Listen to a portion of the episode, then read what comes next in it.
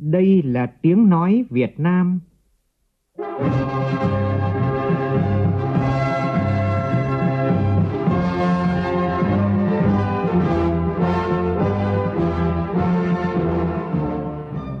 là tiếng nói Việt Nam, phát thanh từ Hà Nội, thủ đô nước Cộng hòa xã hội chủ nghĩa Việt Nam.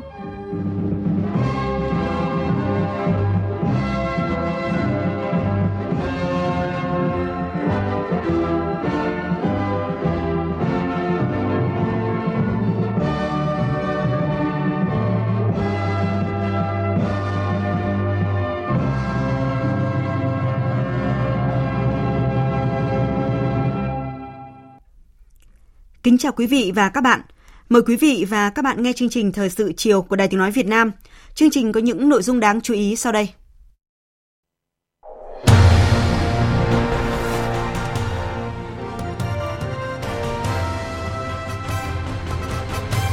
Thủ tướng Phạm Minh Chính ban hành chỉ thị yêu cầu đẩy mạnh triển khai các nhiệm vụ giải pháp tổ chức dạy học an toàn, đảm bảo chương trình và mục tiêu chất lượng giáo dục, ứng phó với đại dịch COVID-19. Chính phủ Nhật Bản và Đức tiếp tục viện trợ vaccine cho Việt Nam trong phòng chống dịch COVID-19. Trong khi đó, Nga cũng sẽ hỗ trợ Việt Nam 20 triệu liều vaccine trong năm nay. Từ hôm nay, Công an thành phố Hà Nội triển khai thêm 39 chốt trực kiểm soát người và phương tiện tại các tuyến đường ra vào vùng 1, vùng đỏ để tăng cường phòng chống dịch bệnh. Bất chấp những tác động từ làn sóng mới của đại dịch COVID-19, các doanh nghiệp Canada vẫn lạc quan về triển vọng của kinh tế Việt Nam trong trung hạn và những cơ hội kinh doanh trong tương lai. Trong phần tin quốc tế, quốc tế nêu điều kiện công nhận Taliban trong khi Taliban khẳng định ưu tiên trước mắt hiện nay của chính phủ mới sẽ là cứu vãn nền kinh tế.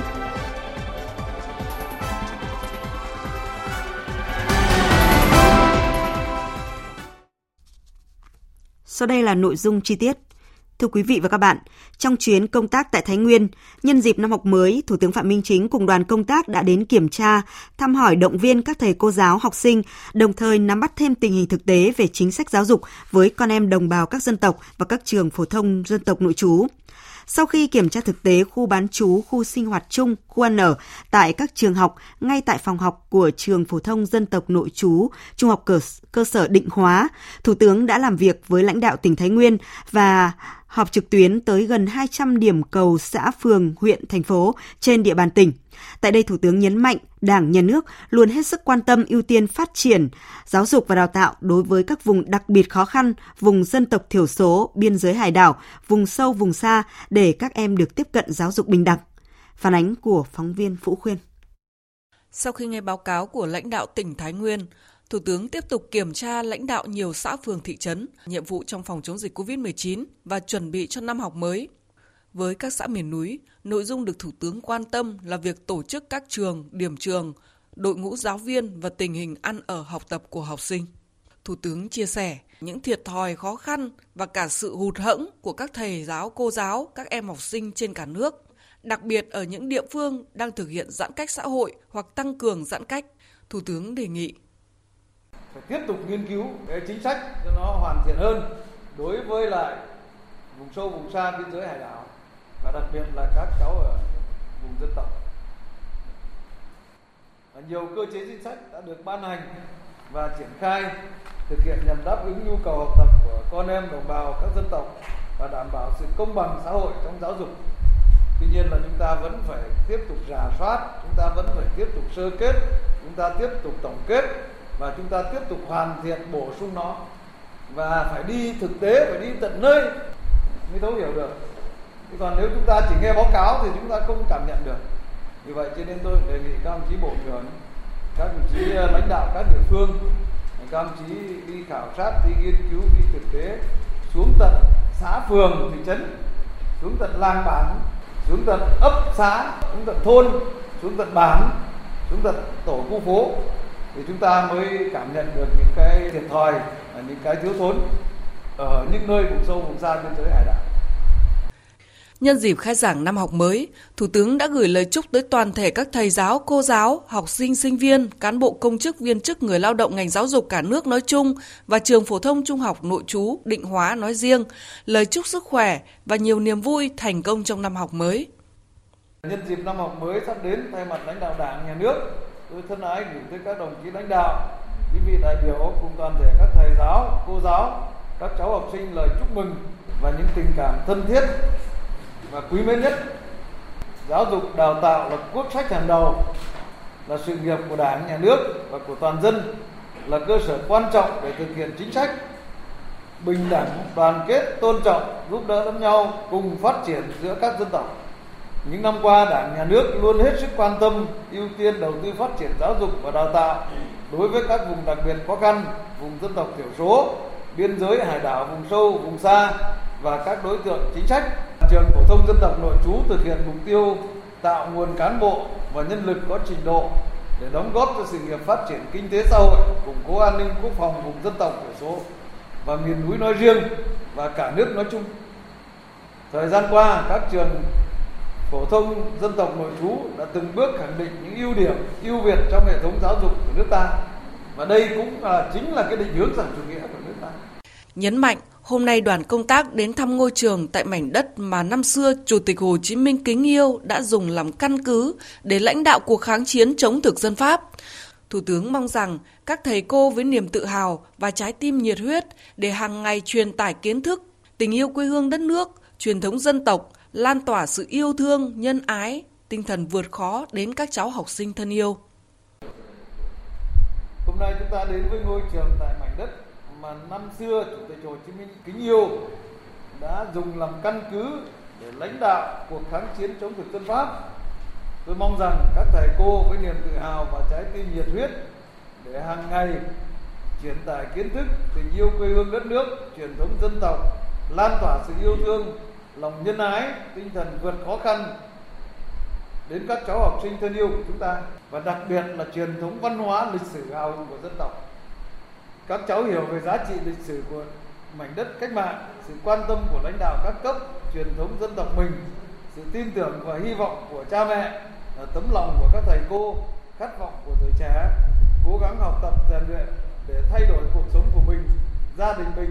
và đóng góp xây dựng quê hương đất nước. Thủ tướng chia sẻ với các thầy giáo cô giáo, các em học sinh và phụ huynh tại nhiều nơi mong từng ngày để việc học tập được trở lại bình thường. Điều này càng đặt ra trách nhiệm của toàn đảng, toàn dân, đoàn kết trên dưới một lòng để kiểm soát, đẩy lùi và có giải pháp thích ứng với dịch bệnh. Chính phủ sẽ quyết tâm để trường học sớm hoạt động trở lại bình thường.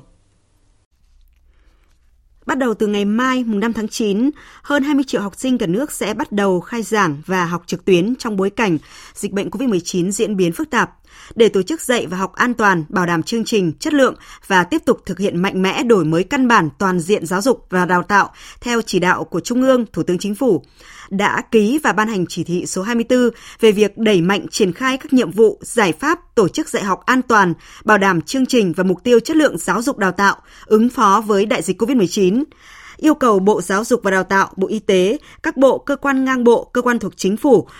Chủ tịch Ủy ban nhân dân các tỉnh, thành phố trực thuộc Trung ương tập trung thực hiện một số nhiệm vụ trọng tâm như sau. Bộ Giáo dục và Đào tạo chủ trì phối hợp với các bộ địa phương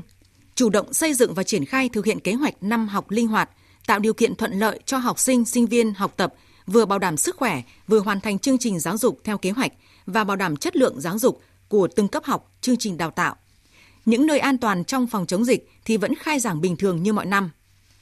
Xác định các yêu cầu, nội dung cốt lõi, căn bản trong chương trình dạy học, làm cơ sở cho các địa phương, các cơ sở giáo dục chủ động triển khai kế hoạch dạy học linh hoạt, phù hợp với tình hình dịch tại địa phương, nhất là ở những địa bàn dịch COVID-19 diễn biến phức tạp. Tiếp tục ra soát, hoàn thiện phương thức dạy học trực tuyến và đào tạo từ xa, phát triển nguồn học liệu điện tử, nâng cao năng lực đội ngũ giáo viên, giảng viên đáp ứng yêu cầu của phương thức này. Quan tâm sâu sát cụ thể đến điều kiện triển khai chương trình giáo dục phổ thông mới, các giải pháp cụ thể nhằm hỗ trợ việc dạy học đối với học sinh lớp 1, lớp 2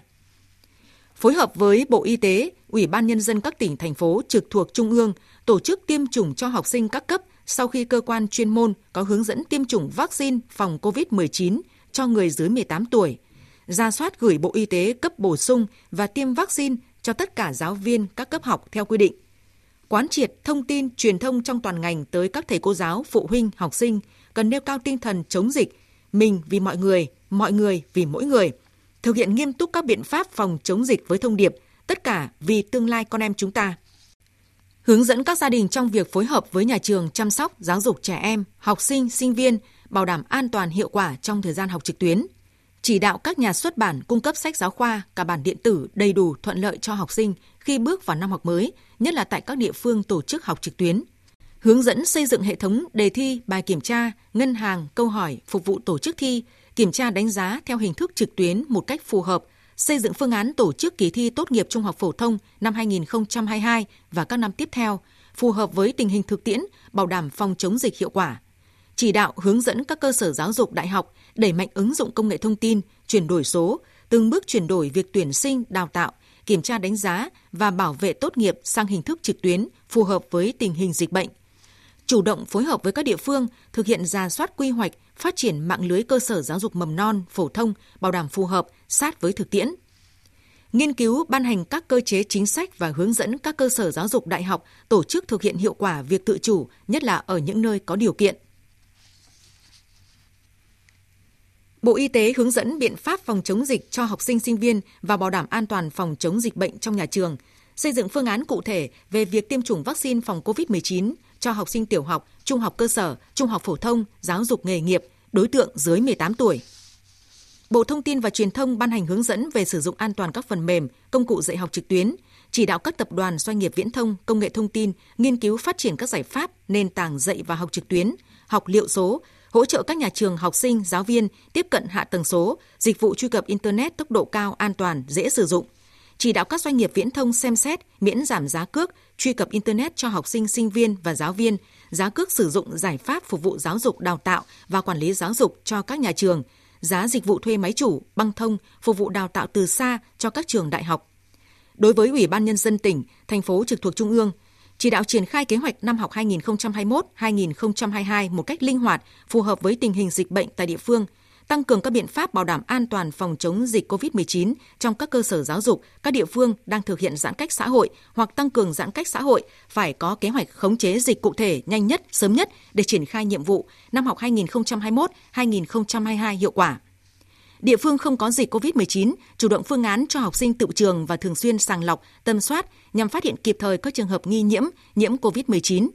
Kiểm tra việc chấp hành các quy định phòng chống dịch phù hợp tại cơ sở giáo dục đào tạo, tuyệt đối không chủ quan lơ là mất cảnh giác, tạo điều kiện tiêm vaccine cho lưu học sinh diện hiệp định đang học tập ở các cơ sở giáo dục đại học tại địa phương. Địa phương đang có dịch và thực hiện chỉ thị số 15 và chỉ thị số 16 của Thủ tướng Chính phủ. Trước mắt, tổ chức dạy học trực tuyến, ưu tiên nguồn lực hỗ trợ học sinh khó khăn, không có phương tiện học tập trực tuyến, bảo đảm công bằng trong tiếp cận phương thức dạy và học mới, bảo đảm điều kiện để dạy học trực tuyến, chuyển đổi số trong giáo dục, đổi mới phương thức dạy học giúp trẻ em, học sinh vừa học vừa chơi, hứng thú học tập, chấp hành giãn cách, giảm căng thẳng trong thời gian giãn cách xã hội.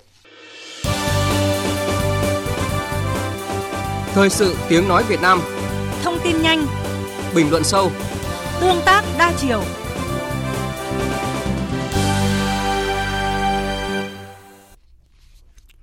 Hôm nay, Phó Thủ tướng Lê Văn Thành và đoàn công tác đã đến kiểm tra làm việc về tình hình triển khai đầu tư xây dựng nhà máy nhiệt điện Thái Bình 2. Phát biểu tại đây, Phó Thủ tướng đề nghị, mặc dù dịch COVID-19 đang diễn biến hết sức phức tạp, nhưng chủ đầu tư cần tiếp tục nỗ lực nhiều hơn nữa, phấn đấu hòa lưới điện vào ngày 30 tháng 4 năm 2022 thay vì vào đầu tháng 6 năm 2022 như mục tiêu của Tập đoàn Dầu khí đã đặt ra. Tin của phóng viên Việt Cường.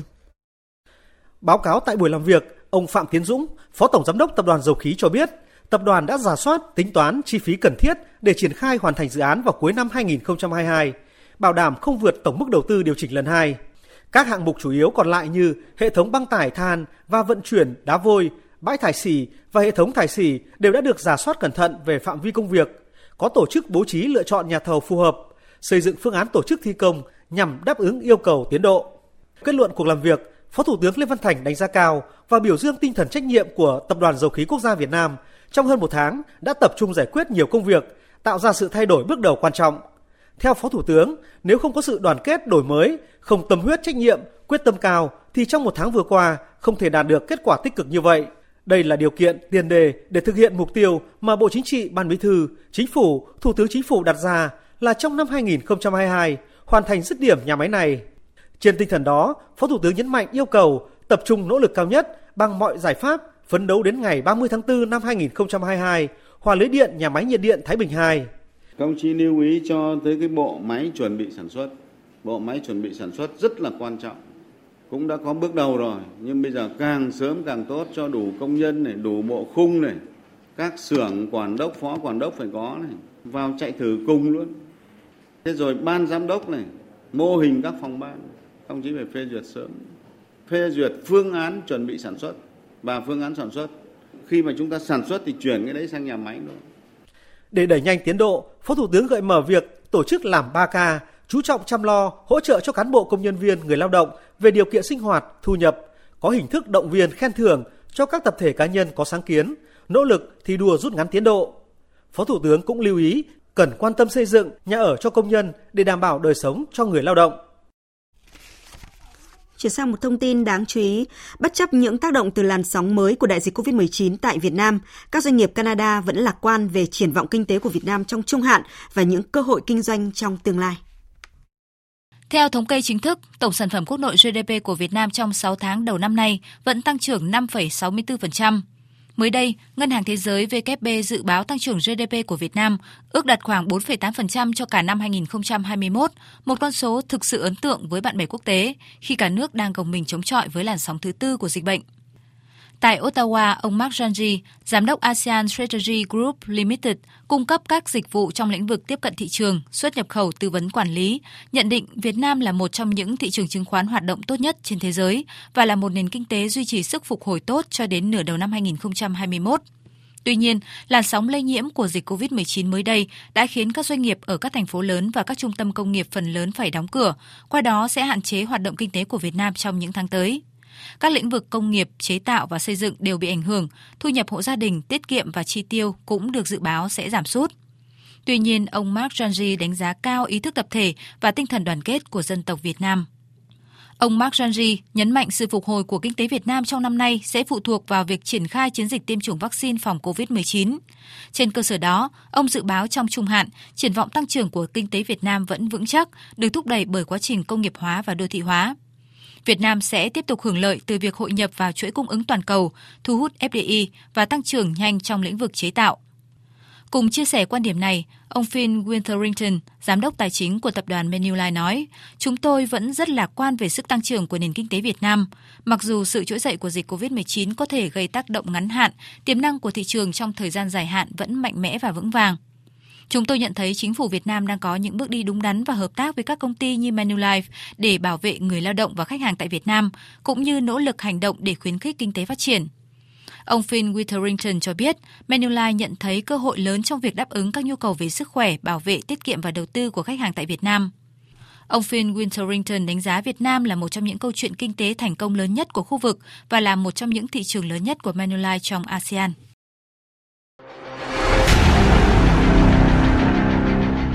Đẩy lùi COVID-19, bảo vệ mình là bảo vệ cộng đồng.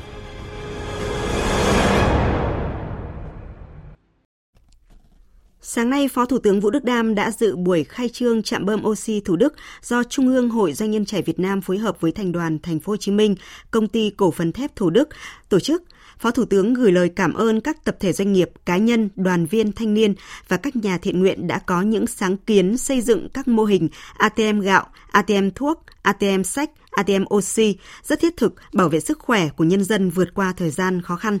Phó Thủ tướng khẳng định các mô hình ATM của Hiệp hội Doanh nghiệp trẻ, đoàn thanh niên cùng nhiều tập thể cá nhân đã định hình lại khái niệm ATM không còn là một tên của một loại máy mà trở thành một hành động hỗ trợ lẫn nhau đầy tình người trong bối cảnh dịch COVID-19 hiện nay. Nga sẽ hỗ trợ 20 triệu liều vaccine cho Việt Nam. Đây là thông tin của Thứ trưởng Quốc phòng Nga trong buổi gặp mặt Đại tướng Bộ trưởng Bộ Quốc phòng Phan Văn Giang vào sáng nay. Chào mừng Thứ trưởng EU thăm Việt Nam và dự lễ bế mạc cuộc thi. Đại tướng Phan Văn Giang nhấn mạnh Việt Nam và Liên bang Nga có quan hệ hữu nghị truyền thống lâu đời, nhân dân hai nước luôn dành cho nhau những tình cảm nồng ấm, tốt đẹp. Việt Nam luôn coi trọng phát triển quan hệ đối tác chiến lược toàn diện với Liên bang Nga và coi đây là một trong những ưu tiên trong chính sách đối ngoại. Thời gian qua, quan hệ hợp tác quốc phòng luôn được lãnh đạo nhà nước và chính phủ hai nước quan tâm, tạo điều kiện, mở rộng và làm sâu sắc trên nhiều lĩnh vực. Từ khi đại dịch COVID-19 bùng phát, Bộ Quốc phòng hai nước đã quan tâm ủng hộ nhau trong công tác phòng chống dịch tại mỗi nước. Nhân dịp này, Đại tướng Phan Văn Giang cảm ơn Liên bang Nga đã hỗ trợ Việt Nam một số lượng vaccine Sputnik V và sẽ cung cấp cho Việt Nam 20 triệu liều vaccine trong năm nay. Đồng thời mong muốn Liên bang Nga tiếp tục hỗ trợ vaccine cho Việt Nam, nhất là trong bối cảnh dịch COVID-19 diễn biến phức tạp tại Việt Nam như hiện nay. Thứ trưởng Quốc phòng Liên bang Nga Alexei Iurevich cảm ơn Đại tướng Phan Văn Giang đã dành thời gian tiếp, chúc mừng Bộ Quốc phòng Việt Nam đã đăng cai tổ chức thành công cuộc thi xạ thủ bắn tỉa và vùng tai nạn trong khuôn khổ Army Game 2021 tại Việt Nam. Đồng thời bày tỏ mong muốn năm 2022, Bộ Quốc phòng Việt Nam tiếp tục quan tâm, ủng hộ và tham gia hội thao. Chính phủ Nhật Bản đã quyết định viện trợ bổ sung 80.000 liều vaccine phòng COVID-19 cho Việt Nam. Đây là thành quả của vận động cấp cao, nỗ lực của tổ công tác của chính phủ về ngoại giao vaccine. Cho đến nay, Nhật Bản đã viện trợ cho Việt Nam khoảng 3 triệu liều vaccine AstraZeneca. Theo Bộ Ngoại giao, dự kiến số vaccine được chính phủ Nhật Bản viện trợ bổ sung này sẽ tới Việt Nam vào ngày 9 tháng 9. Ngoài viện trợ vaccine, chính phủ Nhật Bản cũng giúp đỡ về kho bảo quản và hỗ trợ quá trình phân phối vaccine COVID-19 với tổng số tiền 41 triệu đô la dành cho Việt Nam và 24 nước khác. Nhật Bản là một trong những nước viện trợ vaccine nhiều nhất cho Việt Nam tới nay. Bên cạnh Nhật và Mỹ, thời gian qua công tác ngoại giao vaccine của Việt Nam cũng ghi nhận những thành quả đáng kể với các đợt hỗ trợ từ châu Âu. Và hôm nay, thông tin từ Bộ Ngoại giao cho biết, chính phủ Đức đã quyết định viện trợ khoảng 2 triệu rưỡi liều vaccine AstraZeneca để hỗ trợ Việt Nam phòng chống dịch COVID-19. Trước đó, thì chính phủ Đức cũng đã thông báo tặng Việt Nam lô trang thiết bị y tế gồm 75 máy thở, 15 màn hình điều trị bệnh và 20.000 máy đo nồng độ oxy. trước Khi đó thì vào sáng nay, hãng hàng không quốc gia Việt Nam đã vận chuyển thành công 180.000 bộ kit xét nghiệm nhanh COVID-19 từ Đức về đến Việt Nam. Đây là sự trợ giúp quỹ quý báu và kịp thời, thể hiện tinh thần đoàn kết của chính phủ và nhân dân Đức đối với Việt Nam trong thời điểm khó khăn và là minh chứng sinh động trong mối quan hệ đối tác chiến lược Việt Nam Đức đang ở năm thứ 10. Thưa quý vị và các bạn, bắt đầu từ hôm nay, Công an thành phố Hà Nội đã triển khai thêm 39 chốt trực kiểm soát người và phương tiện tại các tuyến đường ra vào vùng 1, vùng đỏ để tăng cường phòng chống dịch COVID-19. Sau đây là ghi nhận của phóng viên Sơn Lâm và Phạm An tại một số chốt kiểm soát trong ngày hôm nay. Từ 7 giờ sáng nay, tại 21 chốt kiểm soát dịch COVID-19 đặt tại vị trí có mật độ giao thông cao phân vùng 1 của thành phố, lực lượng công an thành phố Hà Nội đã phối hợp với Sở Giao thông Vận tải Bộ Tư lệnh Thủ đô và Sở Y tế đã tiến hành dừng phương tiện để kiểm tra giấy đi đường do cơ quan có thẩm quyền cấp theo quy định và kiểm soát các phương tiện được phép vận chuyển các loại hàng hóa thiết yếu, đồng thời đo thân nhiệt, yêu cầu khai báo y tế. Tại lối lên cầu Trương Dương, Thiếu tá Nguyễn Thanh Hải, đội cảnh sát giao thông số 1, phòng cảnh sát giao thông, tổ trưởng chốt kiểm soát số 3 cho biết, các lực lượng chức năng vừa kiểm soát giấy đi đường, vừa tuyên truyền nhắc nhở người dân về chủ trương cấp giấy đi đường sắp tới để người dân hiểu và chấp hành. Cán bộ chiến sĩ được à, huy động tối đa các lực lượng, phương tiện ra triển khai thực hiện theo chỉ thị 20 thì à, chúng tôi sẽ tập trung phân luồng giao thông, kiểm soát chặt chẽ người và phương tiện từ vùng 3, vùng 2 và vùng 1 hoặc ngược lại theo cả hai chiều đường. Thứ nhất là cho lực lượng thanh tra giao thông kiểm tra quét các mã QR code và làm giấy à, xét nghiệm Covid. Còn đâu nếu những trường hợp nào không đúng thì sẽ kiên quyết cho quay đầu. Đối với người dân tham gia giao thông làm tại các cơ quan đóng tại vùng 1 À, nơi ở thì là ở vùng 2 nếu mà có cái giấy đi đường theo đúng cái quy định của chỉ thị công an phường cấp thì chúng tôi sẽ vẫn tạo điều kiện. Ghi nhận tại một số chốt không xảy ra tình trạng ùn ứ các phương tiện. Các cán bộ kiểm tra đúng quy định, đảm bảo giãn cách. Đa số người ra đường đều có giấy đi đường hợp lệ, được tuyên truyền về chủ trương mới. Do ngày đầu thực hiện nên có nhiều người dân chưa nắm được các quy định mới, vẫn chưa được các cơ quan chức năng cấp đầy đủ các giấy tờ cần thiết để di chuyển giữa các vùng. Em một đội cấn là nhân viên giao hàng trên sân bay Nội Bài ấy. Thì bây giờ em sang kho với Long Biên, giấy đồng em có nhưng có vẻ là không hợp lệ. Các anh nhắc nhở mà em thiếu sót. Cũng mới ra đường làm hai hôm trước và hôm nay thôi. Thì hôm nay thì qua đây các anh kiểm tra thì em không có giấy tờ thì, thì em vào làm việc thôi. Hôm qua em có đọc thông tin ấy, khoảng 10 quận huyện là trong trong nội thành là sau 1609 là có một cái quy định khác. Thì là em tranh thủ hôm nay để em lên làm hàng, còn sau 1609 thì em nghĩ là có đi lại được. Dù việc thực hiện giãn cách xã hội đã được triển khai hơn một tháng qua, nhưng trong buổi sáng nay tại các chốt kiểm soát vẫn còn nhiều trường hợp vi phạm những quy định trong công tác phòng chống dịch và đã bị xử lý. Nhiều người dân ra đường vẫn không có bất cứ loại giấy tờ gì và viện các lý do để biện minh cho vi phạm của mình. Để phục vụ công tác kiểm tra của cơ quan chức năng, nếu mà chú đi ra ngoài đường mà lý do không trình đáng thì cháu phải xử phạt chú. Chú nắm được chưa? Chú nắm được rồi. Vâng. Trường hợp của chú nó đặc biệt thì anh thông cảm với tôi. Thôi bây giờ là việc nó xảy ra rồi, tớ xin rút kinh nghiệm nốt lần này. Bây giờ là cháu nhắc nhở chú Rồi, lần này, còn lần sau thì chú phải hết sức rút kinh nghiệm về vấn đề này, chú nhé. Theo cơ chế vận hành liên phân vùng của Ủy ban nhân dân thành phố Hà Nội sẽ giảm tối đa người di chuyển giữa các vùng, kiểm soát chặt chẽ và chia sẻ áp lực chi phí xét nghiệm khi có nhu cầu di chuyển liên vùng. Do đó, ngoài việc kiểm tra người phương tiện đi lại giữa các vùng, tại các chốt đều có lực lượng y tế sẵn sàng các phương án xét nghiệm test nhanh COVID-19. Ông Nguyễn Quang Bính, Phó Giám đốc Bệnh viện Tâm thần Hà Nội cho biết, nhận lệnh điều động gấp từ tối qua đến sáng nay đã tăng cường cán bộ y tế tại 3 điểm chốt có mật độ giao thông cao ở quận Hoàn Kiếm và Long Biên. Bệnh viện Tâm thần Hà Nội được giao phối hợp cùng với 3 chốt tại à, cầu Trương Dương, phía bên quận Long Biên một chốt và phía bên quận Hoàn Kiếm là hai chốt. Thì mỗi chốt chúng tôi đã cử hai điều dưỡng và một nhân viên xét nghiệm. Chúng tôi sẽ tổ chức làm xét nghiệm test nhanh à, khi mà các cái đối tượng chúng tôi xét thấy à, cần phải làm test nhanh thì chúng tôi sẽ tổ chức lấy mẫu và sẽ làm xét nghiệm tại chỗ trong thời gian khoảng độ 20 phút thì sẽ có kết quả và sau đó khi đã có kết quả rồi thì kết quả như thế nào thì chúng ta sẽ xử lý theo quy định và đặc biệt là theo cái sự chỉ đạo của đồng chí chốt trưởng. Từ nay đến 6 giờ ngày 6 tháng 9, những người dân lưu thông trên đường sử dụng giấy tờ mẫu cũ ngày 6 tháng 9 tới sẽ triển khai chỉ thị 20 của Ủy ban nhân dân thành phố Hà Nội về tăng cường thực hiện các biện pháp phòng chống dịch COVID-19 trên địa bàn thành phố. Theo đó, những trường hợp ra đường không đảm bảo theo mẫu mới, lực lượng chức năng sẽ tiến hành xử phạt nghiêm theo quy định. Sau khi Hà Nội ờ, thiết lập 39 chốt tại các vùng thì vào sáng nay, trực tiếp thị sát kiểm tra việc chuẩn bị tổ chức thiết lập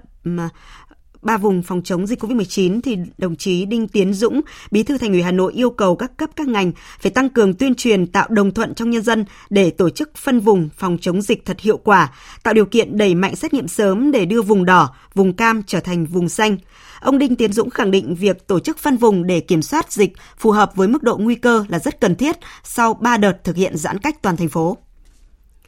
Phóng viên Thanh Hà đưa tin hôm nay thành phố Đà Nẵng đã kết thúc 20 ngày thực hiện chỉ thị 16 với tinh thần ai ở đâu thì ở đó. Trong 20 ngày qua thì thành phố đã ghi nhận 2.400 ca mắc COVID-19 và đã bóc tách được 1.100 ca F0 ra khỏi cộng đồng.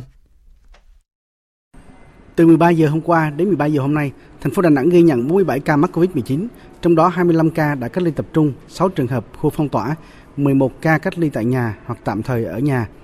5 ca chưa cách ly, như vậy, từ ngày 10 tháng 7 đến nay, thành phố Đà Nẵng ghi nhận 4.274 ca mắc COVID-19. Cả thành phố có 14 phường xã đã qua 14 ngày không có ca mắc trong cộng đồng và không còn khu phong tỏa. Ngành y tế thành phố Đà Nẵng nhận định số ca mắc ngoài cộng đồng giảm dần. Tuy nhiên, số ca mắc do có triệu chứng và xét nghiệm hộ gia đình vẫn còn rải rác. Nhiều trường hợp dương tính sau khi hoàn thành cách ly tập trung. Hiện vẫn còn nhiều nguy cơ bùng phát dịch từ các ca F0 trong khu phong tỏa ở các kiệt hẻm tại phường Tam Thuận, quận Thanh Khê. Từ lái xe về từ vùng dịch từ rác thải hoặc lương thực thực phẩm.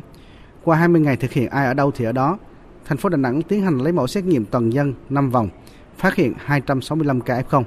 Bác sĩ Tôn Thác Thạnh, giám đốc Trung tâm Kiểm soát bệnh tật thành phố Đà Nẵng cho rằng, việc xét nghiệm diện rộng giúp tách nhiều F0 ra khỏi cộng đồng. Ngoài số 265 trường hợp mà nắm vòng chúng ta đã phát hiện thì từ đó chúng ta là phát hiện ra được cái số hộ gia đình, số người trong cùng hộ gia đình cũng như là là những đối tượng liên quan là thêm 828 trường hợp nữa. Như vậy là nhờ qua 8 vòng xét nghiệm mà chúng ta cũng đã phát hiện gần 1.004 ca F0 trong cộng đồng. Điều này chúng ta thấy là qua cái việc mà chúng ta mở rộng xét nghiệm như vậy, thì chúng ta đã bóc tách được cơ bản. Với cái mức độ mà thấy giảm dần như vậy, thì chúng ta đã bóc tách được cơ bản các trường hợp F0 ở trong cộng đồng. Đồng hành cùng lực lượng tuyến đầu chống dịch COVID-19 vào sáng nay, đoàn công tác của Đài Tiếng nói Việt Nam đã tới thăm và trao quà tại bệnh viện Lê Văn Thịnh, thành phố Thủ Đức và bệnh viện Giã chiến đa tầng quận Tân Bình, thành phố Hồ Chí Minh. Tin của phóng viên Đài Tiếng nói Việt Nam. Phó Tổng Giám đốc Đài Tiếng Nói Việt Nam Phạm Mạnh Hùng dẫn đầu đoàn công tác của Đài Tiếng Nói Việt Nam đã đến thăm tặng quà tri ân đến đội ngũ y bác sĩ làm công tác điều trị bệnh nhân COVID-19 tại Bệnh viện Lê Văn Thịnh, thành phố Thủ Đức và Bệnh viện Giả chiến đa tầng quận Tân Bình, thành phố Hồ Chí Minh. Tại các điểm đến thăm, ngoài thăm hỏi động viên lực lượng tuyến đầu chống dịch, Phó Tổng Giám đốc Đài Tiếng Nói Việt Nam Phạm Mạnh Hùng đã trao cho Bệnh viện Lê Văn Thịnh và Bệnh viện Giả chiến đa quận Tân Bình mỗi nơi 100 triệu đồng. Đây là số tiền do một nhà hảo tâm giấu tên nhờ Đài Tiếng Nói Việt Nam gửi đến các y bác sĩ đang ngày đêm tận lực chăm lo chữa trị cho các bệnh nhân mắc COVID-19. Phó Tổng Giám đốc Đài Tiếng nói Việt Nam Phạm Mạnh Hùng chia sẻ những khó khăn của lực lượng tuyến đầu chống dịch ở thành phố Hồ Chí Minh, đồng thời nhấn mạnh Đài Tiếng nói Việt Nam luôn đồng hành cùng lực lượng tuyến đầu trong công tác phòng chống dịch, Đài Tiếng Nói Việt Nam cũng liên tục kết nối với các nhà hảo tâm để kêu gọi và tiếp nhận những ủng hộ về vật chất để kịp thời chia sẻ với các y bác sĩ, thể hiện tình cảm của người dân khắp cả nước, của đội ngũ cán bộ phóng viên của đài đối với lực lượng nơi tuyến đầu chống dịch. Chúng ta gửi một chút quà động viên đến với y bác sĩ. Đấy là một cái cử chỉ mang tính biểu tượng để tiếp thêm cái nguồn năng lượng làm cho các bác sĩ có một cái quyết tâm hơn, có cái cố gắng hơn như một cái sự động viên để các bác sĩ hoàn thành tốt hơn nữa nhiệm vụ của mình. Và qua đây thì đoàn cán bộ phóng viên của đài cũng thấy được cái thực tế rất là phong phú ờ, của một cái giai đoạn lịch sử chưa từng xảy ra ở trên đất nước ta, đặc biệt là ở thành phố Hồ Chí Minh. Và chúng tôi sẽ uh, cố gắng chỉ đạo anh em làm sao đưa được thông tin nhiều hơn, đa dạng hơn, xúc động hơn, đấy, thuyết phục hơn về những gì thành phố Hồ Chí Minh và các uh, y bác sĩ, đội ngũ y bác sĩ thành phố Hồ Chí Minh và cả nước đang trải qua trong giai đoạn này. Bác sĩ Trần Văn Khanh, giám đốc bệnh viện Lê Văn Thịnh, thành phố Thủ Đức cho biết, bệnh viện là nơi đang quản lý điều hành 5 khu cách ly điều trị cho hơn 5.000 bệnh nhân. Do đó, công việc của đội ngũ anh em bác sĩ rất vất vả xuyên suốt ngày đêm, bác sĩ Trần Văn Khanh xúc động. À, được sự quan tâm của lãnh đạo Đài Tiếng Nói à, Việt Nam đến thăm và tặng quà. Đây là cái nguồn cổ vũ rất là lớn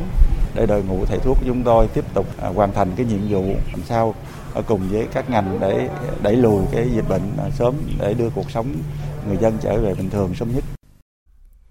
Quý vị và các bạn đang nghe chương trình Thời sự chiều của Đài Tiếng Nói Việt Nam. Thưa quý vị, thưa các bạn, chỉ 5 ngày sau khi Chủ tịch Hồ Chí Minh đọc tuyên ngôn độc lập, tuyên bố với toàn thể quốc dân và thế giới về sự ra đời của nước Việt Nam Dân Chủ Cộng Hòa, đúng 11 giờ 30 phút ngày 7 tháng 9 năm 1945, Đài Tiếng Nói Việt Nam chính thức phát sóng chương trình đầu tiên. Kể từ mùa thu lịch sử năm ấy, Tiếng Nói Việt Nam đã có 76 năm đồng hành cùng đất nước qua nhiều chặng đường lịch sử đầy gian nan thử thách nhưng cũng rất đỗi anh hùng kỷ niệm 76 năm thành lập, Đài Tiếng Nói Việt Nam đang từng bước thích ứng với sự thay đổi của thời đại công nghệ 4.0 trong sản xuất nội dung cũng như đa dạng hóa hình thức truyền tải thông tin đến với độc giả, thính giả trong nước và nước ngoài và trong một năm thành lập, ngày 4 tháng 9 năm 2020, kênh VOV Live đọc truyện của Đài Tiếng Nói Việt Nam đã vượt mốc 100.000 lượt theo dõi, đủ điều kiện để nhận danh hiệu nút bạc của YouTube, với hơn 24 triệu lượt xem. Phóng viên Đài Tiếng Nói Việt Nam sẽ giới thiệu tới quý vị và các bạn về một kênh tăng tương tác và rộng kết nối của Đài Tiếng Nói Việt Nam. Xin mời các bạn nghe buổi đọc truyện đêm khuya của Đài Tiếng Nói Việt Nam. Nhiều năm nay, chị Nguyễn Thu Trang ở 24 Hàng Cân, quận Hoàn Kiếm, Hà Nội vẫn nhớ như in lời sướng của chuyên mục đọc truyện đêm khuya. Chị Trang đều đặn nghe chương trình mỗi ngày trên khung giờ quen thuộc qua làn sóng phát thanh vào ban đêm. Còn từ năm ngoái đến nay, qua ứng dụng VOV Live, chị Trang có thể nghe chương trình mình yêu thích bất cứ lúc nào. Nghe các cái chương trình qua VOV Live ấy thì thuận tiện hơn rất là nhiều bởi vì chủ động hơn cho mình, dễ dàng để tiếp cận hơn. Chương trình cũng rất là phong phú, có âm nhạc và ờ, rất nhiều cái lựa chọn. VOV Live thì tôi nghĩ là một cái hướng đi rất là đúng đắn của VOV uh, à, giúp các thính giả trong đó có tôi uh, được uh, đến gần hơn với những chương trình phát thanh mà chúng tôi yêu mến. Chương trình đọc truyện đêm khuya, đọc truyện dài kỳ là hai trong số rất nhiều chương trình gắn bó với thính giả yêu đài nhiều chục năm nay. Theo nhà báo Trần Nhật Minh, trưởng ban văn học nghệ thuật VOV6, cũng là người từ bé đã yêu thích gắn bó với chương trình và nay là người phụ trách sản xuất các chương trình đọc truyện cho biết ngoài các tác phẩm văn học kinh điển có tên tuổi trên nền văn học thế giới, các chương trình đọc truyện của Đài Tiếng Nói Việt Nam còn chọn giới thiệu nhiều sáng tác mới của các tác giả trẻ trong nước. Tính giả, độc giả, cái nhu cầu tìm hiểu về những cái tác giả đó thì chúng tôi phải tìm hiểu để mà đưa lên sóng những chuyện ngắn của những cái nhóm khu vực đó. Thứ hai nữa là chúng tôi cũng phải thay đổi không gian tương tác ngoài đưa chuyện ngắn thì chúng tôi cũng phải đưa những cái lời bình như những cái đánh giá về chuyện ngắn đó không chỉ bằng những cái biên tập viên của VV6 và những cái nhà văn, cộng tác viên thân tín của tôi vào để bình chuyện ngắn lên sóng, thì nó tạo thêm một tầng lớp khác trong cái không gian nghệ thuật, đáp ứng hơn cái thính giả bấy lâu nay vẫn thụ hưởng cùng với đổi mới nội dung, phong phú thể loại và đa dạng cách tiếp cận là một trong những hướng đi trọng tâm phát triển của kênh VOV Live đọc truyện. Hiện nay VOV còn mang đến cho khán thính giả nhiều cách tiếp cận mới với các chương trình đọc truyện và nhiều chương trình khác. Thế nên gần một năm thành lập, kênh VOV Live đọc truyện của Đài Tiếng Nói Việt Nam đã vượt mốc 100.000 lượt theo dõi, đủ điều kiện để nhận danh hiệu nút bạc của YouTube. Hiện kênh này đang có hơn 24 triệu lượt xem. Bà Nguyễn Kha Thoa, Giám đốc Trung tâm Quảng cáo và Dịch vụ Truyền thông đa phương tiện cho biết, ngoài đọc truyện, kênh VOV Live còn có một số kênh khác sắp đạt đến nút bạc của YouTube. Khi VOV Live bắt đầu lên hệ thống ấy, có khảo sát và nhận thấy rằng đọc truyện đêm khuya nó có một cái tiềm năng rất là lớn về thính giả. Cho nên là đã tập trung mũi nhọn để đầu tư cho cái kênh này đưa lên hệ thống nhiều cái tác phẩm nhất cũng phải biên tập quảng bá truyền thông rồi tích hợp lên hệ thống để tiếp cận được với thính giả trên các cái nền tảng số. Thế thì bây giờ ngoài cái việc nghe phát thanh truyền thống, thính giả trẻ có thể bấm trên điện thoại, thậm chí còn không phải bấm nữa, chỉ cần điều khiển bằng giọng nói thôi là nghe được rồi. Thế và sắp tới đây chúng tôi còn có một vài cái kênh nữa cũng sẽ đạt nút bạc. Ví dụ như là chương trình Cửa sổ tình yêu, VOV tin tức, kênh F5 cuộc sống. Ngoài các chương trình quen thuộc đã trở thành thương hiệu của Đài Tiếng Nói Việt Nam như là Theo dòng thời sự, Cửa sổ tình yêu, Đọc truyện đêm khuya, Dạy hát dân ca, tạp chí âm nhạc trẻ, vân vân. Kênh VOV Live còn phát trực tuyến livestream đều đặn trên mạng Internet lúc 22 giờ đêm với nghe 10 phút để bạn có giấc ngủ ngon. Những tản văn, truyện ngắn được lựa chọn trong chương trình có dung lượng vừa phải, chừng từ 10 đến 15 phút, xoay quanh cuộc sống hàng ngày, hạnh phúc gia đình trong tiếng nhạc du dương nhẹ nhàng. Ngoài việc nghe trực tiếp trên ứng dụng YouTube, thính giả cũng có thể tải ứng dụng VOV Live trên điện thoại với postcard, đủ các thể loại nội dung như là âm nhạc, câu chuyện cảnh giác, kịch truyền thanh, chuyện kể từ đại đội, vân vân. Trung bình mỗi tháng, lượng người nghe, xem subscribe trên kênh đều tăng số lượng chừng 30%. Có nhiều chương trình thu hút cả nghìn người nghe cùng lúc. Từ ngày mình còn nhỏ ấy, thì là mình cũng vẫn hay nghe. Có rất nhiều các tác phẩm hay, nó vun đắp cho mình cảm xúc tâm hồn mình nó nhẹ nhàng hơn. Thấy càng ngày càng đổi mới hơn. À, em thấy là chương trình à, khá bổ ích và có thể nghe được trên đài radio, nghe được nhiều phương tiện khác và có thể nghe lại được. Em rất là hay nghe, rất tiện khi à, vừa nấu cơm vừa nghe đài ạ. Trong bối cảnh dịch bệnh Covid-19 đang có nhiều diễn biến phức tạp, kênh YouTube VOV Live kết nối mọi người để có đủ thông tin cần thiết, chăm sóc sức khỏe bản thân, gia đình, vừa có cơ hội giải trí, thư giãn trong thời gian thực hiện giãn cách xã hội.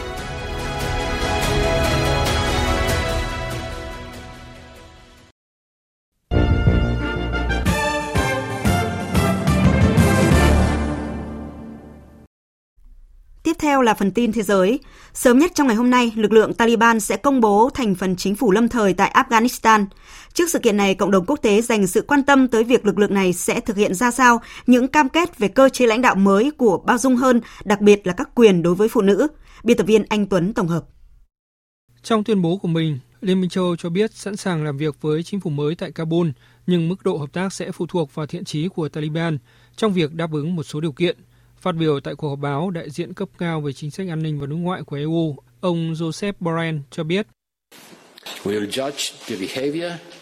and so will engagement according with the Chúng tôi sẽ đánh giá hành vi và sẽ can dự dựa theo sự cam kết của chính phủ Afghanistan đối với việc chính phủ mới tại nước này không để khủng bố sử dụng địa bàn để tấn công các nước khác. Thứ hai, chính phủ mới tại Afghanistan sẽ phải tôn trọng nhân quyền, đặc biệt là quyền phụ nữ, nhà nước pháp quyền và quyền tự do truyền thông. Và cuối cùng là việc Taliban cần thực hiện cam kết đối với việc để công dân nước ngoài và người Afghanistan rời khỏi nước này phù hợp với nghị quyết của Liên Hợp Quốc.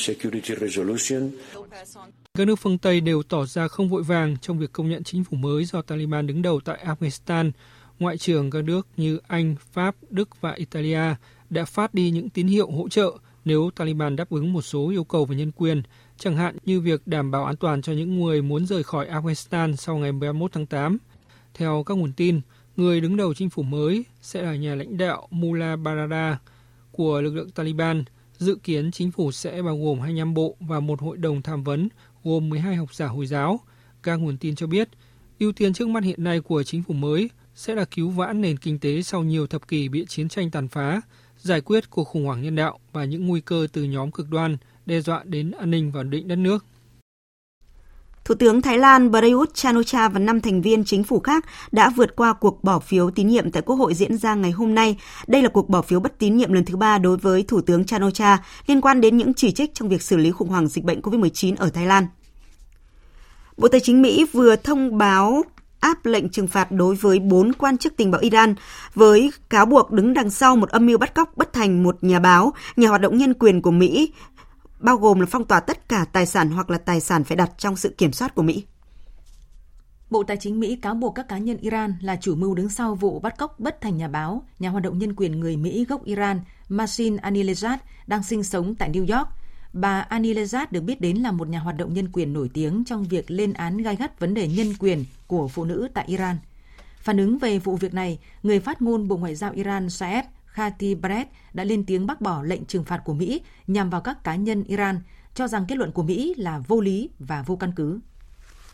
Tình hình dịch COVID-19 trên thế giới vẫn diễn biến phức tạp. Trong khi nhiều nước tăng cường biện pháp để ngăn chặn đà lây lan mạnh của biến thể Delta, thì nhiều nước đã phát hiện những ca nhiễm biến thể MU. Tại Hàn Quốc, Trung tâm Kiểm soát và Phòng ngừa Dịch bệnh nước này cho biết đã ghi nhận những ca đầu tiên nhiễm biến thể MU của virus SARS-CoV-2. Trong khi đó, thì Bộ Y tế Pháp đã phát đi những cảnh báo đầu tiên về các biến thể virus SARS-CoV-2 như biến thể MU. Phóng viên Mạnh Hà thường trú tại Pháp đưa tin.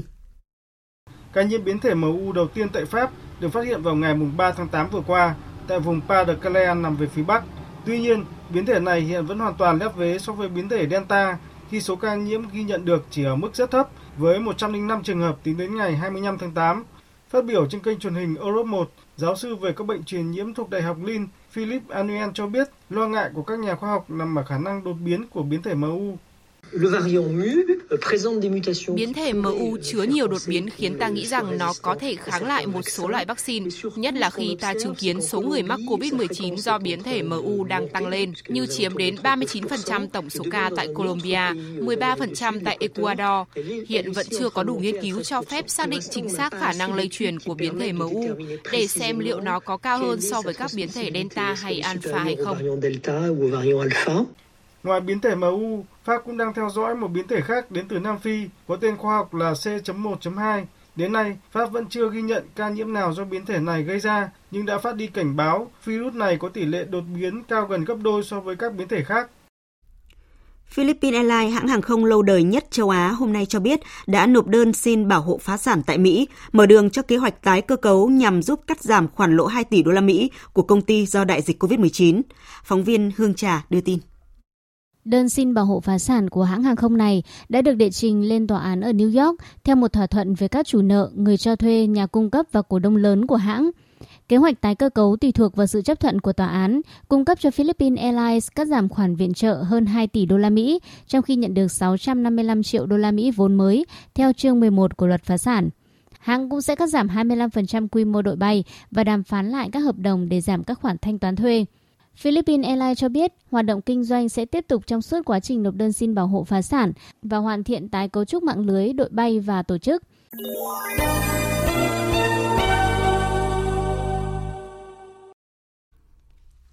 Thưa quý vị và các bạn, bắt đầu từ ngày mai 5 tháng 9 thì hàng triệu học sinh ở nhiều tỉnh thành trong cả nước bắt đầu khai giảng trong bối cảnh dịch bệnh COVID-19 vẫn diễn biến phức tạp. Nếu như những địa phương không có dịch có thể khai giảng trực tiếp, thì cũng có hàng triệu học sinh của 23 tỉnh đang giãn cách phải khai giảng trực tuyến. Dịch bệnh COVID-19 làm gián đoạn 3 năm học, nhưng đây là năm học đầu tiên học sinh nhiều tỉnh thành không có lễ khai giảng, phải học trực tuyến ngay từ đầu. Đây cũng là năm thứ hai ngành giáo dục thực hiện chương trình giáo dục phổ thông mới ở bậc tiểu học và năm đầu tiên ở bậc trung học cơ sở. Như vậy, ngành giáo dục đang phải đối mặt với bài toán làm sao vừa đảm bảo chất lượng dạy và học khi hàng triệu học sinh học online, đồng thời phải đảm bảo triển khai hiệu quả chương trình giáo dục phổ thông mới với cả lớp 2 và lớp 6 năm học 2021-2022 thích ứng với dịch bệnh để kiên trì mục tiêu chất lượng sẽ được biên tập viên Lê Thu bàn luận cùng với ý kiến của các chuyên gia ngay sau đây. Vâng, kính chào quý vị và các bạn. Đầu tiên hãy nói về điều đặc biệt với hàng triệu học sinh trong năm học mới này, đó là các em có một mùa khai giảng đặc biệt nhất sau nửa thế kỷ từ khi kết thúc chiến tranh. Khi không có cái lạ lẫm háo hức được cha mẹ đưa đến trường với sách mới, đồng phục mới, không được gặp trực tiếp thầy cô và bạn bè, đó là bởi học sinh phải khai trường online. Em Nguyễn Khánh Vi, học sinh lớp 8 trường Trung học cơ sở Lĩnh Nam, quận Hoàng Mai, Hà Nội chia sẻ. À, để chuẩn bị cho lễ khai giảng và năm học mới, em chuẩn bị quần áo đồng phục và khăn quàng đỏ. À, em mong dịch sẽ được kiểm soát để em có thể được tới trường à, gặp thầy cô và bạn bè. Có lẽ các em rất nhớ tiếng trống trường, cờ hoa rộn rã tưng bừng. Sau một mùa hè hầu như không được vui chơi bên ngoài, thì nay vào năm học mới, có em về quê và bị kẹt lại bởi dịch bệnh. Các em sẽ phải học online hoặc tại các trường ở quê. Có nhiều em đón ngày khai trường trong khu cách ly, có em thì ngày này vẫn còn mong ngóng cha mẹ trở về từ bệnh viện. Do đó, cách quan tâm đến giáo dục vào thời điểm này sẽ thể hiện rõ nhất điều chúng ta mong muốn và hành động vì tương lai.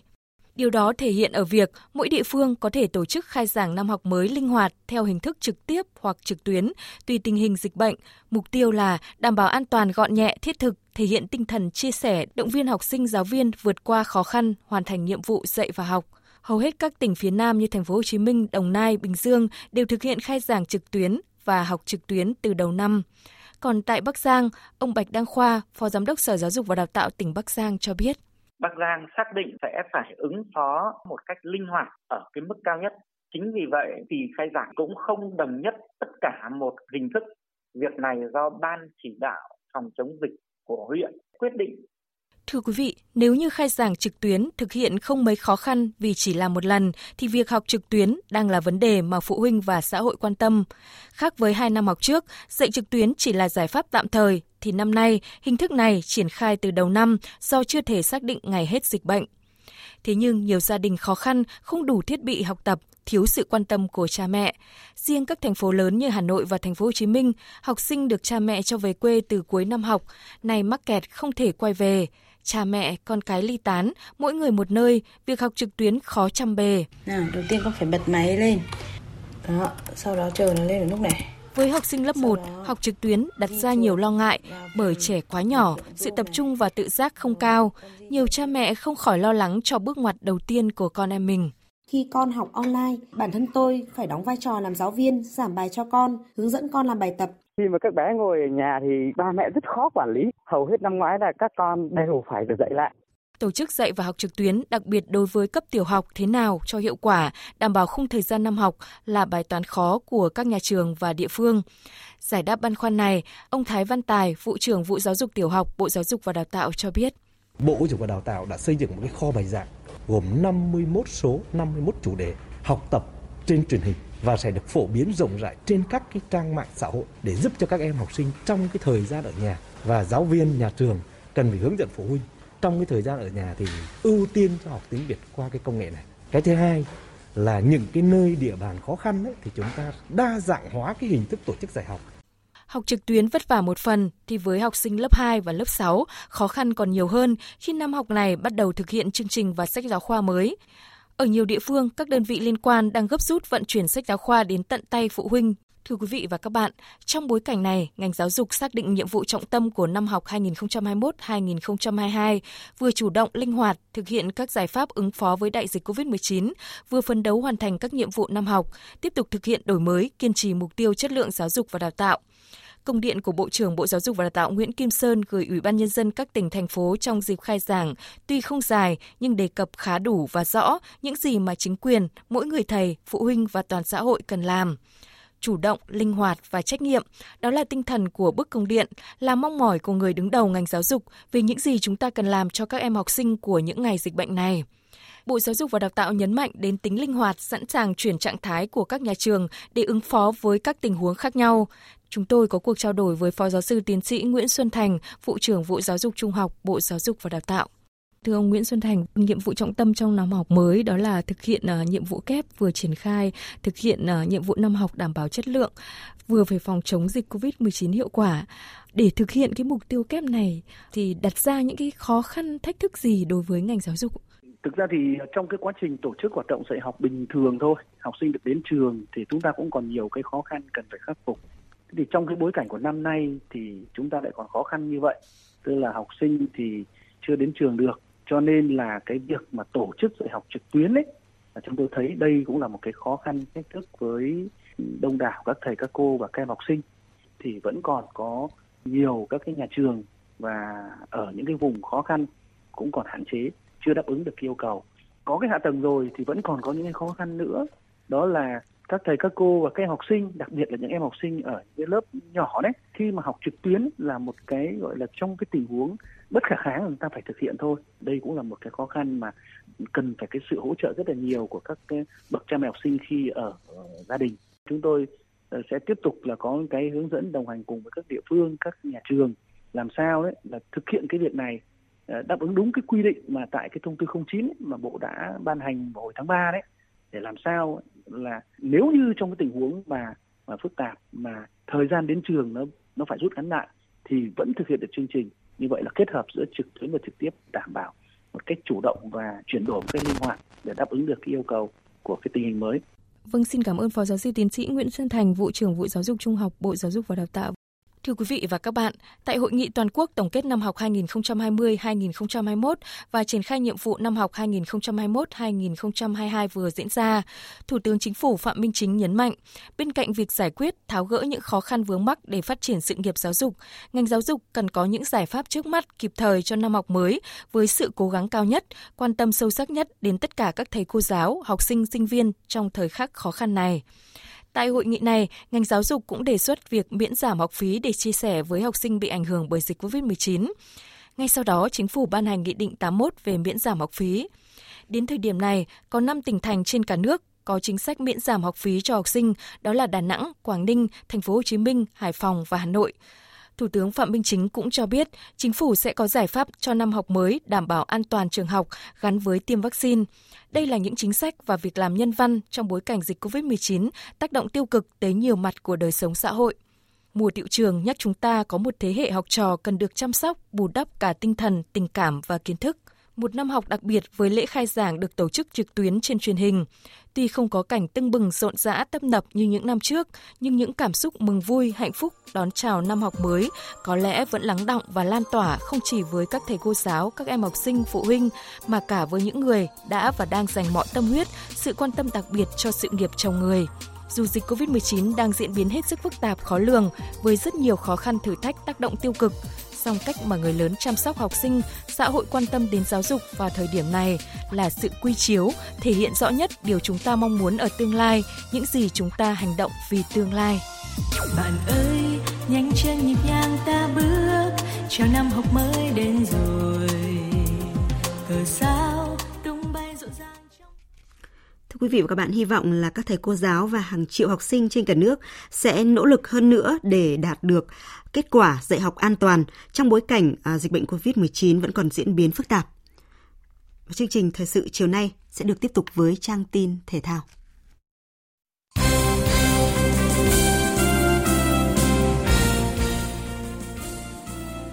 Thưa quý vị và các bạn, sau khi về nước vào ngày hôm qua, tất cả các thành viên của đội tuyển bóng đá quốc gia đã gia nhập bóng bóng khép kín để chuẩn bị cho trận đấu kế tiếp gặp đội tuyển Australia diễn ra vào ngày 7 tháng 9 tại sân vận động quốc gia Mỹ Đình. Cũng trong ngày 7 tháng 9 diễn ra hai cặp đấu còn lại của bảng B khi Nhật Bản gặp Trung Quốc tại sân Khalifa ở Doha, Qatar, còn Oman tiếp đội Ả Rập Xê Út trên sân Sultan Qaboos ở Muscat. Hiện tại Australia đang dẫn đầu bảng cùng được 3 điểm như Ả Rập Xê Út và Oman nhưng hơn chỉ số phụ. Trận thua ngược 1-3 trên sân Ả Rập Xê Út khiến đội tuyển Việt Nam chưa có điểm nào tại vòng loại thứ ba World Cup 2022 khu vực châu Á. Tâm điểm gây tranh cãi trận đấu này là tình huống trọng tài chính sau khi tham khảo VAR đã cho tuyển Ả Rập Xê Út được hưởng quả đá phạt đền ở đầu hiệp 2, đồng thời rút thẻ vàng thứ hai cho trung vệ Duy Mạnh. Về tình huống này, ông Dương Văn Hiền, trưởng ban trọng tài Liên đoàn bóng đá Việt Nam phân tích. Trong luật có nói, nếu bóng chạm vào tay hoặc cánh tay mà tay và cánh tay của cầu thủ làm cho cơ thể to ra một cách bất thường, đó là lỗi. Thì trong luật có nói là trừ trường hợp là cầu thủ chủ động chơi bóng rồi chạm bộ phận cơ thể rồi lên tay thì lúc đó không phải là lỗi. Ở đây Duy Mạnh không có chủ động chơi bóng. Vì vậy trọng tài đã nhận định Duy Mạnh lỗi là đúng. À, theo nhận định của trọng tài thì uh, Duy Mạnh đã phạm lỗi ngăn cản một cơ hội tấn công triển vọng vì vậy ông ta cho Duy Mạnh thẻ vàng mà đó là thẻ vàng thứ hai buộc Duy Mạnh phải rời sân theo tôi trọng tài đã nhận định đúng trong tình huống cầu thủ Duy Mạnh đã ngăn cản một cơ hội tấn công triển vọng với việc Duy Mạnh bị chốt quyền thi đấu, ở cuộc so tài với tuyển Australia vào ngày 7 tháng 9, huấn luyện viên Park Hang-seo phải đối mặt với bài toán nhân sự nơi hàng phòng ngự, vốn đã thiếu vắng những trụ cột như Bùi Tiến Dũng và Đoàn Văn Hậu vì chấn thương. Chiều nay, đội tuyển Futsal Việt Nam di chuyển sang Litva với hành trình khoảng 15 tiếng với hai chặng xe và một chặng bay. Nếu không có gì thay đổi, trong thời gian tập huấn trước thêm vòng chung kết tại Litva, tuyển Futsal Việt Nam có thêm trận giao hữu mang tính tổng duyệt với tuyển Maroc vào ngày 6 tháng 9. Tại vòng chung kết thế giới, đội tuyển Futsal Việt Nam gặp đội tuyển Brazil trong trận gia quân tại vòng bảng ngày 13 tháng 9. Các đối thủ tiếp theo lần lượt là Panama và Cộng hòa Séc vào các ngày 16 và 19 tháng 9. Huấn luyện viên Phạm Minh Giang cho biết. Sau khi mà kết quả thăm World Cup uh, diễn ra thì mình biết mình nằm chung với lại Brazil, Cộng hòa Séc và Panama thì ban huấn luyện cũng đã thu thập được tất cả các dữ liệu của tất cả các đối thủ. Bên cạnh Brazil và Cộng hòa Séc thì rất là mạnh. Mình sẽ ờ, canh cái suất về Panama. Panama hiện giờ thì có rất là nhiều trận đấu giao hữu của họ cũng như là các cái giải trong khu vực của họ. Thì ban huấn luyện sẽ rút kinh nghiệm và có những đấu pháp hợp lý để đạt được thành tích cao nhất. Dự báo thời tiết Tây Bắc Bộ, Đông Bắc Bộ đêm và sáng sớm có mưa rào và rông rải rác, cục bộ có mưa to đến rất to, ngày nắng gián đoạn, nhiệt độ từ 24 đến 33 độ. Khu vực từ Thanh Hóa đến Thừa Thiên Huế có mưa rào và rông vài nơi, riêng chiều tối và tối có mưa rào và rông rải rác, nhiệt độ từ 23 đến 33 độ. Khu vực từ Đà Nẵng đến Bình Thuận có mưa rào và rông vài nơi, riêng chiều và tối có mưa rào và rông rải rác, cục bộ có mưa to đến rất to, nhiệt độ từ 24 đến 33 độ. Tây Nguyên và Nam Bộ có mưa rào và rông vài nơi, riêng chiều và tối có mưa rào và rông rải rác, cục bộ có mưa to đến rất to, nhiệt độ từ 20 đến 33 độ. Khu vực Hà Nội, đêm và sáng sớm có mưa rào và rông rải rác, cục bộ có mưa vừa mưa to, ngày nắng gián đoạn, nhiệt độ từ 25 đến 33 độ. Dự báo thời tiết biển, Bắc Vịnh Bắc Bộ, khu vực Bắc Biển Đông, khu vực quần đảo Hoàng Sa thuộc thành phố Đà Nẵng có mưa rào rải rác và có nơi có rông. Nam Vịnh Bắc Bộ có mưa rào rải rác và có nơi có rông, gió đông nam cấp 3, cấp 4. Vùng biển từ Quảng Trị đến Quảng Ngãi có mưa rào và rông rải rác, gió nam đến tây nam cấp 3, cấp 4. Vùng biển từ Bình Định đến Ninh Thuận có mưa rào và rông rải rác, gió tây nam cấp 3, cấp 4. Vùng biển từ Bình Thuận đến Cà Mau có mưa rào và rông rải rác, gió tây nam cấp 5. Vùng biển từ Cà Mau đến Kiên Giang, Vịnh Thái Lan có mưa rào và rông rải rác. Khu vực giữa Biển Đông, khu vực quần đảo Trường Sa thuộc tỉnh Khánh Hòa có mưa rào rải rác và có nơi có rông, gió Tây Nam cấp 4.